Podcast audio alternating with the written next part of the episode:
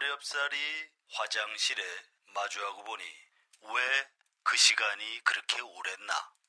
왜 학문에 그렇게 힘을 주었나? 아, 힘을 주었다 하면 안 되겠구나, 야. 스르륵 나왔다 해야지. 어깨 동무하면서. 정말 만감이 교차하는 속에서 빅동의 추억, 미궁 장사랑에서 만나보시라요.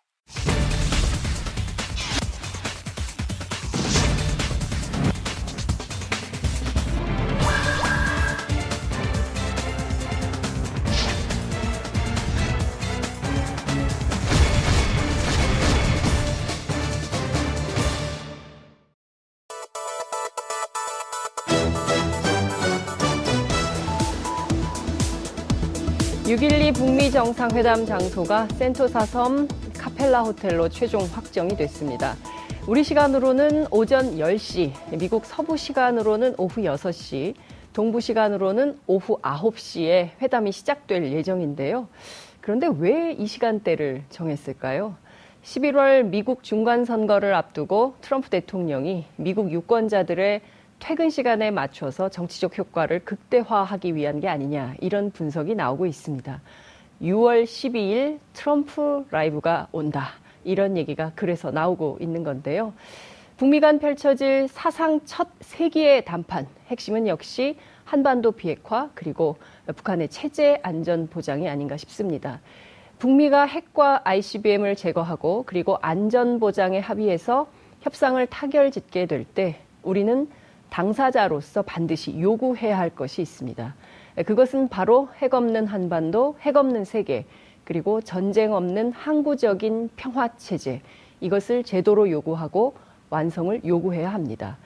제63회 현충일 추념식이 거행된 오늘 더욱더 한반도 평화 체제가 간절해집니다. 6월 6일 수요일 이슈파이터 지금부터 출발합니다.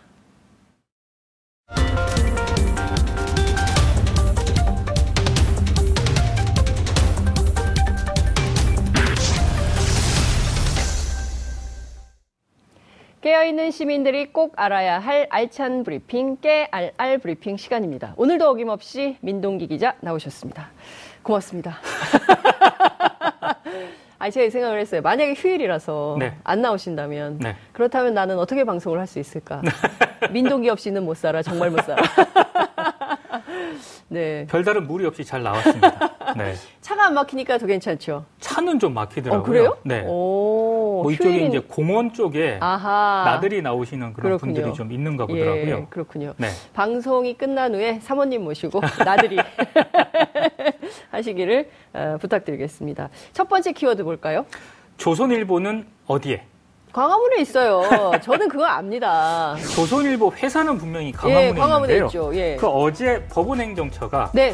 사법행정권 남용 의혹과 관련해서 그 410개 문건 가운데요. 네. 98개 문건을 또 추가로 공개를 했거든요. 네. 근데 여기 이제 추가로 공개된 문건에는 뭐 밀양 송전탑 관련된 그런 문건도 있었고요. 이해할 수가 없습니다. 네. 제주 강정 해군기지 관련한 예. 그런 문건도 있었습니다. 예. 이게 왜 여기 있는가가 굉장히 궁금한데요. 그러니까요. 근데 이것도 좀 이상하지만 네. 조선일보 어, 제목이 들어간 문건 10개가 분명히 있었거든요. 그렇습니다. 예, 이게 과연 공개가 될 것인가 굉장히 초미의 관심사였는데 제가 보기엔 민동기 기자가 계속 추적하고 있는 제1사안 아, 계속 굉장히 저도 관심을 예, 가졌습니다. 그렇죠. 10개 문건은 어제 공개가 되지 않았습니다.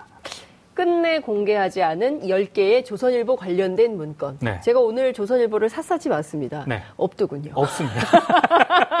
저랑 비슷하군요. 네. 꼼꼼하게 봤습니다. 꼼꼼하게 저는. 봤습니다. 네. 없습니다. 어디 갔습니까? 왜 공개를 안 하는 겁니까? 그 공개 안 한 이유를 어제 예. 밝혔는데요. 특정 언론 기관이라든가 네. 뭐 특정 단체에 대한 첩보, 전략 문서 파일은 이 사법행정권 남용 의혹과는 거리가 있기 때문에 공개 범위에서 제외했다. 이런 이유를 들고 있습니다. 대체로 특정 단체와 관련된 특정인과 관련된 재판이에요. 그렇습니다. 일반 다수대중에 대한 재판이 아니지 않습니까? 그리고 어제 그 조선일보 10개 문건도 공개가 안 됐지만 네. 뭐 대한변협이라든가 민변과 관련된 문건도 있었거든요. 네. 이게 특정 단체와 관련된 문건이 이게 왜 있는가도 궁금했는데 네. 역시 이것도 공개가 안 됐거든요. 아. 근데 아무래도 이제 조선일보 관련 문건이 공개가 되지 않은 이유는 네.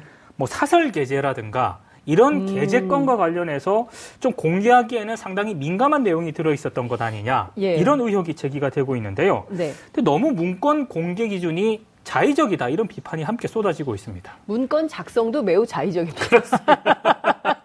이 문건 전반적으로 네. 참 대법원이 국정원도 아니고요. 저는 어, 대법원장이 CJ라는 사실을 이번에 처음 확인했습니다. 굉장히 예. 이상하더라고요. CJ. 그렇습니다. 예. 특정 뭐 회사와 관련 있는 거 아니냐라고 생각하실 수 있는데 취입 저스티스.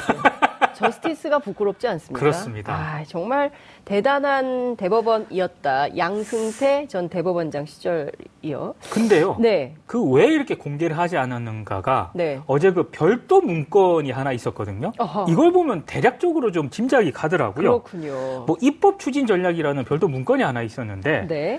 법, 상고법원과 관련해서 음흠. 법무부를 압박하는 방안으로 조선일보를 활용하는 그런 부분이 적시가 돼 있습니다. 완전히 홍보의 무슨 창구였습니까? 아 그러니까 이게 진짜로 좀 이상한데요. 예. 주요 언론을 활용할 협상 압박 분위기 조성을 위해서 예. 법무부에 실질적인 영향을 미치고 청와대 인식을 환기시킬 수 있는 메이저 언론사를 활용한다. 여기에 음. 이제 화살표가 딱 돼 있으면서 네. 조선일보 일면이라고 돼 있습니다. 그러니까 굉장히 아. 구체적으로 논의를 했다는 거고요. 네. 그리고 그 뒤에 보면은요. 네. 8월 중 기고나 사설, 뭐 9월 중 설문조사 이런 구체적인 방법하고 시기까지 거론을 했거든요. 시적절하게 언제 기고를 할지 그렇습니다. 그리고 이 내용의 사설을 언제 실어야 될지를 네. 다 정리를 해서 조율을 했었던 것 아니냐라는 의혹을 그렇습니다. 갖게 됩니다. 이게 실제로 이행이 됐는지는 체크를 해봐야 됩니다만 네. 제가 그래서 어제 네. 이게 발표되고 난 뒤에요. 네. 2015년 8월, 9월 조선일보를 네. 정말 클릭을 해가면서 이 잡듯이 네, 다 클릭을 했는데 네. 어, 이 2개월 가지고는 아니겠더라고요 보니까 아. 어, 제가 대충만 봤는데도 예. 어, 연관성을 확인할 수 있을 만한 그런 기고라든가 이런 건 확인이 안 됐는데 아, 한 대여섯 달 정도는 좀 확인을 해봐야 될 것 같습니다. 아무튼 어, 법원행정처가 이런 논의를 했다는 것 자체만으로도 상당히 좀 논란이 제기될 수 있는 그런 부분입니다. 네, 그렇군요.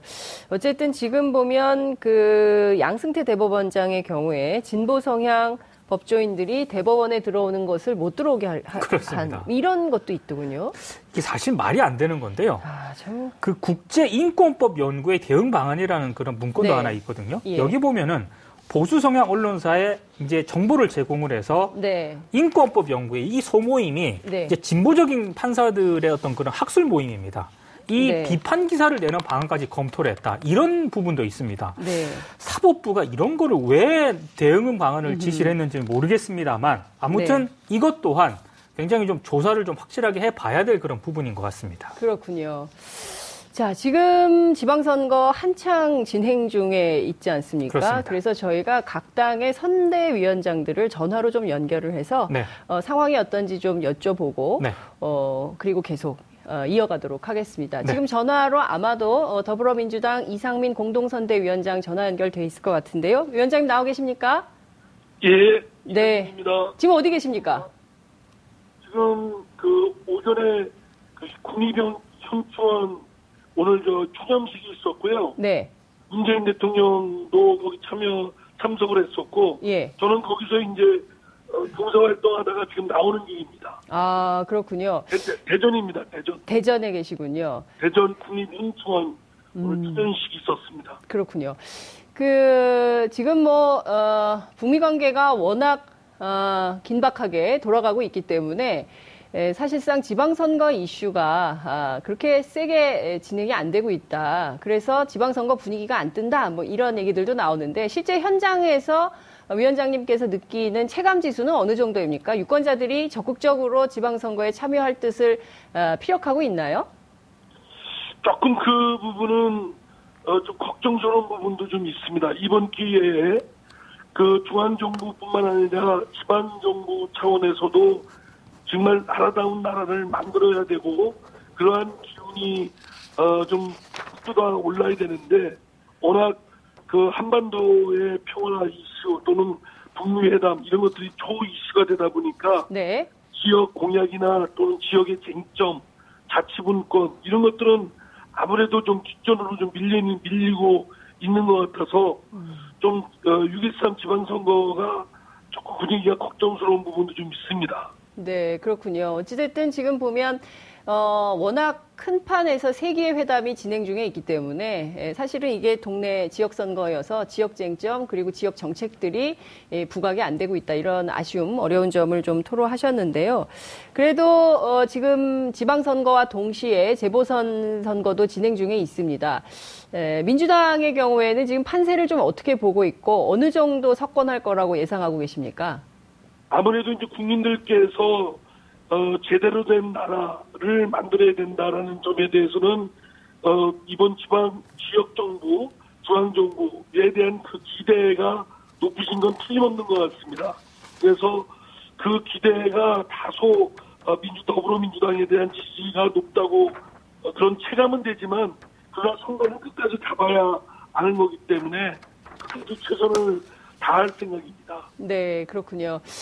자, 끝까지 최선을 다하겠지만 그래도 12곳 가운데 몇석 정도 예상을 하십니까? 재보선의 경우에. 왜냐하면 이제 원내 일당이 바뀔 수도 있다. 홍준표 대표의 경우에는 자유한국당의 홍준표 대표의 경우에는 그런 주장을 하고 계시거든요.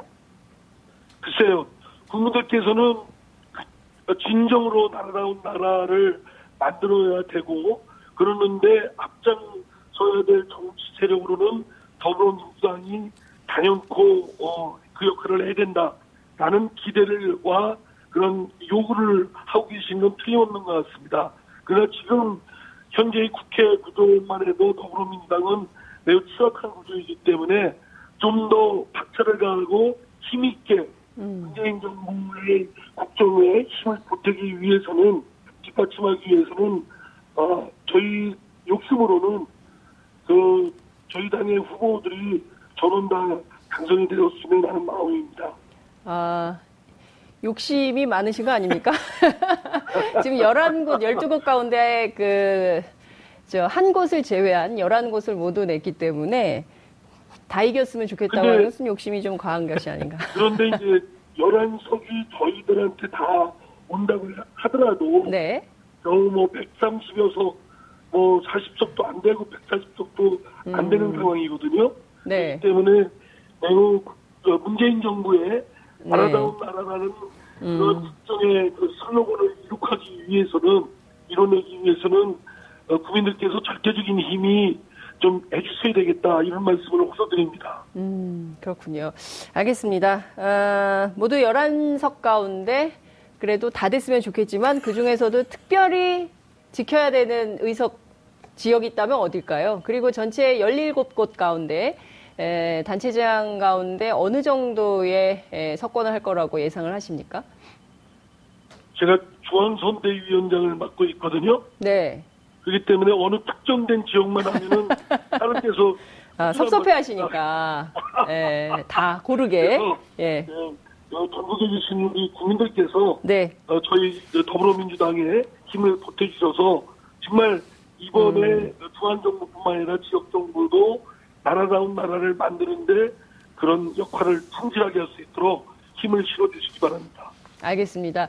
자, 끝으로 왜 더불어민주당인가 아, 선대위원장으로서 꼭 어, 유권자들에게 당부하고 싶으신 바 있으면 한 말씀 부탁드리겠습니다.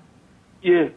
저 거듭 말씀드리지만 나라다운 나라는 중앙 정부뿐만 아니라 지역의 정부, 지역 차원에서도 이뤄내야 되는 명제입니다. 그런데 음.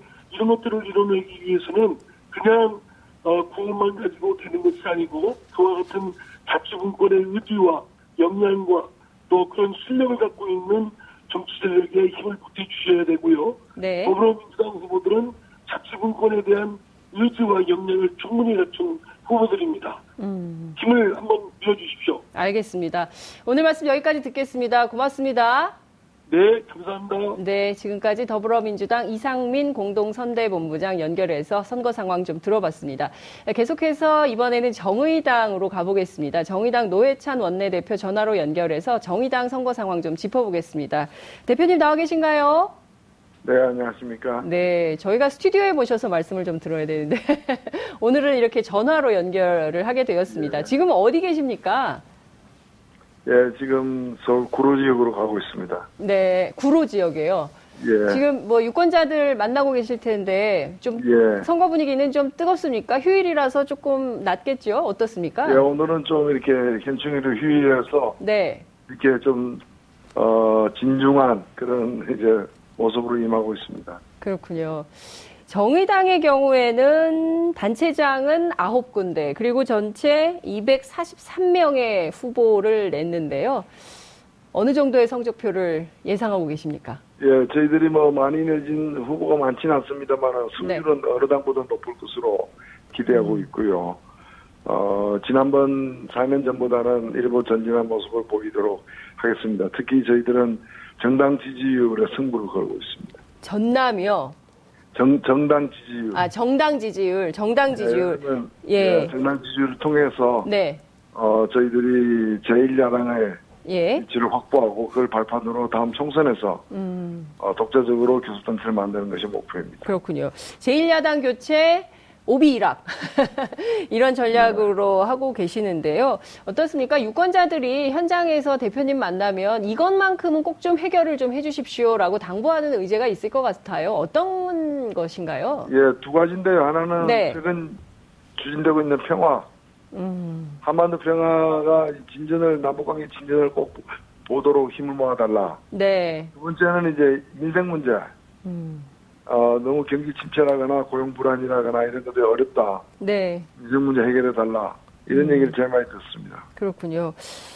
대표님께서는 뭘 어떤 답을 드리고 있으십니까? 예, 한반도에는 평화가 들 것처럼 음. 그리고 대한민국에는 정의가 강물처럼 네. 흘리는 게 필요한데 그리고 지금 어, 평화 회담이 잘 될 수 있도록 저희들이 음. 최대한 적극적으로 힘을 모으겠다. 네. 그리고 정의와 관련해서는 민생 문제는 민주당 혼자서 할 수 없다. 음. 그런 점에서 범개혁 세력들의 협력과 네. 또 정부 여당에 대한 견인이 필요하고 그래서 정의당이 지금 필요하다. 음. 발목 붙잡는 보수 여당도 필요 없다. 이런 음. 얘기를 많이 하고 있습니다. 네. 어떻습니까? 지금 최저임금 논란이 굉장히 뜨겁게 진행이 좀 되고 있는데요. 어쨌든 이제 국무회의를 통해서 통과는 됐습니다. 어, 이후에 에, 어떤 지금 뭐 그 민주노총, 한국노총, 노동계는 정부의 강경 투쟁을 예고한 상황인데요. 최저임금 논란 어떻게 좀 해결이 됐으면 좋겠습니까? 네, 이 문제는 사실은 굉장히 길게 갈 문제입니다. 음. 장기화될 가능성이 있는데 왜냐면은 최저임금이 올해 한 번만 올리는 거 아니지 않습니까? 네. 지속적으로 올려나가야 되고 그 과정을 통해서 어, 우리 소득 격차를 좀 줄이는 너무 심각하게 벌어진 격차를 줄이는 게 어, 정책적 목표이고요. 네. 그렇다면은 최저임금을 올해 내년 내후년 해마다 올리게 되는데 네. 어떤 내용으로 얼마큼 올릴 거냐 속도나 폭이 중요한데 네. 이번에 뭐 법이 어, 국무회의를 통과까지 되고 공표가 됐습니다만은 그게 끝은 아니거든요. 음. 그리고 정부도 정부 여당도 이번에 어, 명확한 근거 없이 이렇게 어, 불확실한 예상을 가지고 이렇게 어, 법 개정을 했기 때문에 좀 더 더 풍부한 어떤 근거 자료들이 이제 확보가 되고 또 그 사실 확인 이런 것들이 좀 이루어지면서 다시 재조정 국민을 거칠 수밖에 없다 생각합니다. 네, 알겠습니다. 끝으로 어, 왜 정의당인가 어, 공동선대위원장으로서 유권자들께 당부 말씀 한 말씀 주시지요. 네, 정치 정의, 경제 정의, 대한민국에서 가장 필요로 하는 정의, 정의당이 앞장서서 구현해내겠습니다. 네, 오늘 말씀은 여기까지 듣겠습니다. 조만간 스튜디오에 모셔서 어, 자세한 네. 말씀 좀 듣겠습니다. 고맙습니다. 고맙습니다. 네, 지금까지 노회찬 정의당 공동선대위원장과 함께 했습니다. 어떠세요? 지금 선거 상황이 어떤 것 같습니까? 사실은 지방선거를 할 때마다 좀 동네가 네. 떠들썩했거든요. 그렇죠. 근데 이번 선거는 네. 유난히 좀 조용한 것 같습니다. 그러니까요. 유세 차량만 열심히 예. 돌아다닌 것 같더라고요. 그러니까 유세 네. 차량 되게 많아지고 플랜카드도 많아졌는데 네. 구경하거나 관심 있게 지켜보는 분들은 많지 않은 것 오히려 같아요. 오히려 적은 것 같아요. 그러니까요. 네. 자, 아쉬움을 마음에 담고 두 번째 키워드 보겠습니다. 새누리당과 매크로입니다. 어제는 한나라당 하셨어요. 네, 타임머신을 타고 과거로 네. 좀 갔었는데 네. 이제 새누리당이 다시 등장을 조금 더 했습니다. 이제 현실로 좀 돌아왔습니다. 야. 한겨레가 이제 어제도 이제 단독 보도를 했는데요. 네. 오늘 현충일에도 예, 역시 2차 보도를 했군요. 네, 단독 보도를 이어가고 있습니다. 네. 어, 2014년 육사 지방선거 있지 않습니까? 네네. 이때도 새누리당이 매크로를 동원을 해서 가짜 뉴스를 유포한 정황이 드러났다 이런 내용인데요. 네. 어제는 이제 한겨레가 실무자의 증언이라든가 문자를 바탕으로 보도를 했는데 네. 오늘 한겨레가 보도한 내용을 보면은요. 당시 그 육사 지방선거를 할 때 네. 새누리당 중앙선거대책위원회 SNS 소통본부 상황실이 있지 않습니까? 네네. 네. 이 상황실이 카카오톡 방을 대화방을 개설을 했거든요. 단톡방이요? 그렇습니다. 네. 그 대화방에서 주고받은 대화록을 아예 통째로 입수를 했습니다. 야. 그래서 이제 단독으로 보도를 했는데요. 며칠짜리네요. 아, 그렇죠. 계속 쓰겠습니다. 근데 여기 내용을 보면은요. 네. 어, 가짜 뉴스를 다수 유포를 시켜라 이렇게 지시한 정황이 좀 담겨 있는데 네? 이를테면 뭐 이런 겁니다. 2014년 6월 3일 네. 당시 그 정몽준 새누리당 서울시장 후보 캠프 담당자가 네. 한 극우 인터넷 매체 기사를 링크를 음. 걸어가지고 이제 채팅방에 확산을 요청을 하거든요. 네. 근데 그 기사가 어떤 기사냐? 뭐 민주당 선거 유세에 자전거를 납품하기로 했다는 그 사업자가 제기한 일방적인 그런 주장입니다. 네. 예, 그러니까 팩트 체크가 안 된 그런 내용인데요. 근데 이 기사에 뭐 박원순 연루가 확인됐다 이런 주장을 담아가지고 이제 퍼트리는 그런 내용이거든요. 아이고. 근데 이 기사를 좀 찾아봤거든요. 네네. 지금 없다고 합니다. 그러니까 팩트 관계가 문제가 있으니까 지금 사라진 것 같은데요. 그렇군요. 아무튼 이런 식으로 어 이제 동원을 그러니까 기사를 음. 널리 유포시켰다는 거고요. 네. 심지어 일간 베스트 있지 않습니까? 네네네. 여기에 뭐 게시글을 퍼뜨려 달라 이런 주문도 음. 이제 확인이 된, 됐는데 네. 여기 보면은 뭐 2분 만에 완료했다. 뭐 그런 또 답글도 있다고 하거든요.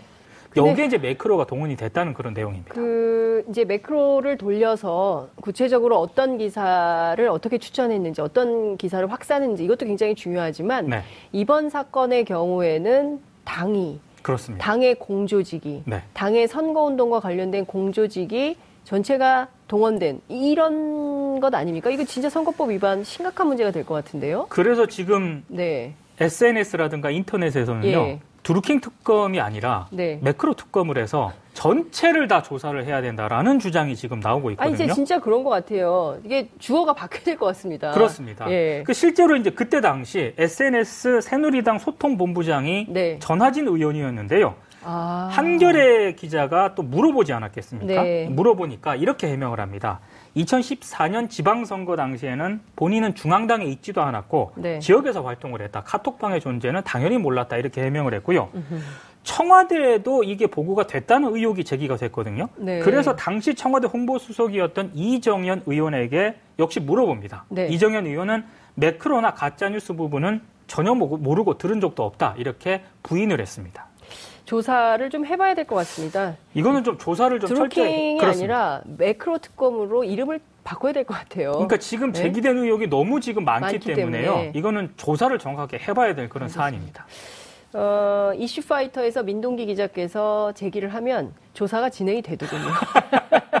저희가 좀 지켜보겠습니다. 세 번째 키워드 볼까요? 분노 조절 장애와 억대 합의금입니다. 분노 조절 해야 됩니다. 저희가 방송 중에 가끔 예. 이게 잘 안 되는데요. 예, 분노가 예 그래서 방통심위원회 규제 대상 우려하기도 하죠. 예. 이명희 이루재단 이사장 구속영장 아, 기각됐지 않았습니까? 그렇습니다. 근데 예. 이게 나름 이유가 있었습니다. 음. 법원에요. 네. 그 이명희 씨가 분노 조절 장애 진단서를 제출을 했다고 하고요. 그리고 일부 피해자들에게 억대 합의금을 준 것으로 KBS 취재 결과 확인이 됐습니다. 그는 아프셨군요. 이게 그러니까 처벌이 아니라 치료가 필요하다 이걸 이제 변호인 쪽에서 주장을 하는 예 하는 것 같은데요. 네. 근데 지금 검찰 쪽에서는 아니 분노 조절 장애라면은 네. 더 추가 피해자가 발생할 수 있기 때문에 네. 더 구속을 시켜야 된다라고 주장을 했는데 이게 법원에 의해서 받아들여지지 않았는데 네. 사실은 억대 합의금도요. 네. 굉장히 좀 문제인 게 음. 어제 방송에서도 장인코께서 네. 얘기를 하셨지만 호텔 공사장에서 피해 확실한 증거 그렇죠. 있지 않습니까? 예. 영상을 통해서 예. 나타난 예. 확실한 예. 피해자. 예. 이 피해자가 합의를 했다고 합니다. 아. 네. 그리고 그 운전 중에 폭행을 당한 또 네. 수행 기사 있지 않습니까? 그렇습니다. 이 수행 기사도 합의를 했다고 하거든요. 아, 굉장히 그 심각한 수준의 폭행 폭언이었어요. 그렇습니다. 그거는. 근데 이제 일부가 억대 피해금을 받은 것으로 지금 확인이 됐는데요. 예. 이걸 법원은 네. 이제 어떤 구속에 사유가 안 된다고, 사유가 안 된다라고 판단을 한 건데 시민들이 봤을 때는 또 저 같은 네. 사람이 봤을 때는 아니 이것은 굉장히 입막음용 성격이 짙은데 음. 왜 이렇게 판단을 했을까? 네. 네, 이런 궁금증이 있는 그런 대목입니다. 그렇습니다. 그런데 이제 분노 조절 장애 진단서를 냈다고 하는데 그러면 어제 오늘이 아니지 않습니까? 그렇습니다. 분노 조절이 안 된 것이 그렇습니다. 그렇기 때문에 이분이 분노 조절 장애로 치료를 받은 기록이 있는 건지 그렇습니다. 이런 게 다 확인이 돼서 구속영장이 기각된 건지 아닌지 이것도 취재를 좀 해서 밝혀야 네. 되지 않을까라는 생각이 좀 들고요. 네. 결국에는 돈으로 해결을 한 것이 아닌가라는 비판에도 직면을 할 수 있을 것 같습니다. 이 기사의 댓글을 제가 쭉 봤거든요. 네. 지금 말씀하신 그 댓글이 가장 많습니다. 저는 댓글 안 달았습니다. 오늘 말씀 여기까지 듣겠습니다. 고맙습니다. 고맙습니다. 여러분들께서는 지금 생방송으로 진행하는 장윤선의 이슈파이터와 함께하고 계십니다. 오늘 방송 좋았나요? 방송에 대한 응원 이렇게 표현해 주세요. 다운로드하기, 댓글 달기, 구독하기, 하트 주기. 더 좋은 방송을 위해 응원해 주세요. 그리고 2부도 함께 해주세요.